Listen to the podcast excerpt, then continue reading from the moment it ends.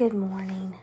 Welcome to the audio version of the Grace Connection entitled Do It Yourself No More, written by Megan Shuford. I love do it yourself projects. I always have.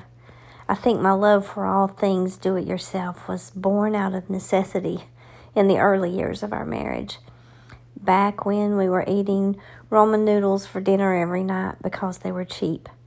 I had to learn how to fix pipes under the sink and fiddle with electric wires because we couldn't afford professionals who knew what they were doing. About a year ago, I decided that I wanted to make a shiplap wall in my living room.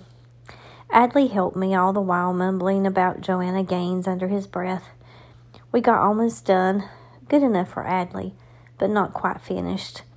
Over a year, this wall taunted me as I looked at the imperfections that I wanted to fix but was not quite sure how to make my vision in my mind a reality. But then my dad, he swooped in and helped me finish that wall, and it only took a few hours. He knew exactly what to do because he had experience that I do not have yet. I never had to do this wall by myself.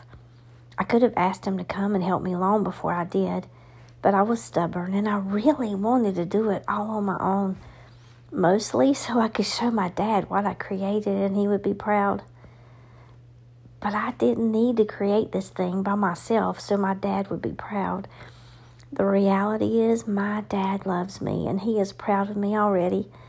I was reading in Romans the other day, and this verse was pretty much handwritten for me. From the message version, Romans 8 12 through 14. So, don't you see that we don't owe this old do it yourself life one red cent. There's nothing in it for us, nothing at all. The best thing to do is give it a decent burial and get on with your new life. God's Spirit beckons. There are things to do and places to go. Sometimes we get so wrapped up in trying to prove we can do things on our own. We are raised to do things on our own.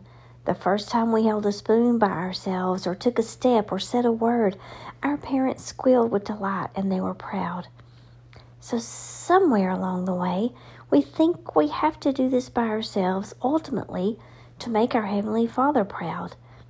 But He gives us a new life, and we don't have to do it ourselves anymore. In fact, He wants the opposite for us. He wants us to follow Him lean on Him, come to Him with all things. We have His Spirit living in us so that we are never, ever by ourselves. We don't ever have to face any situation or tackle any project on our own ever again. We belong to Him. He loves us and He's proud of us already. All we need to do is simply follow Him.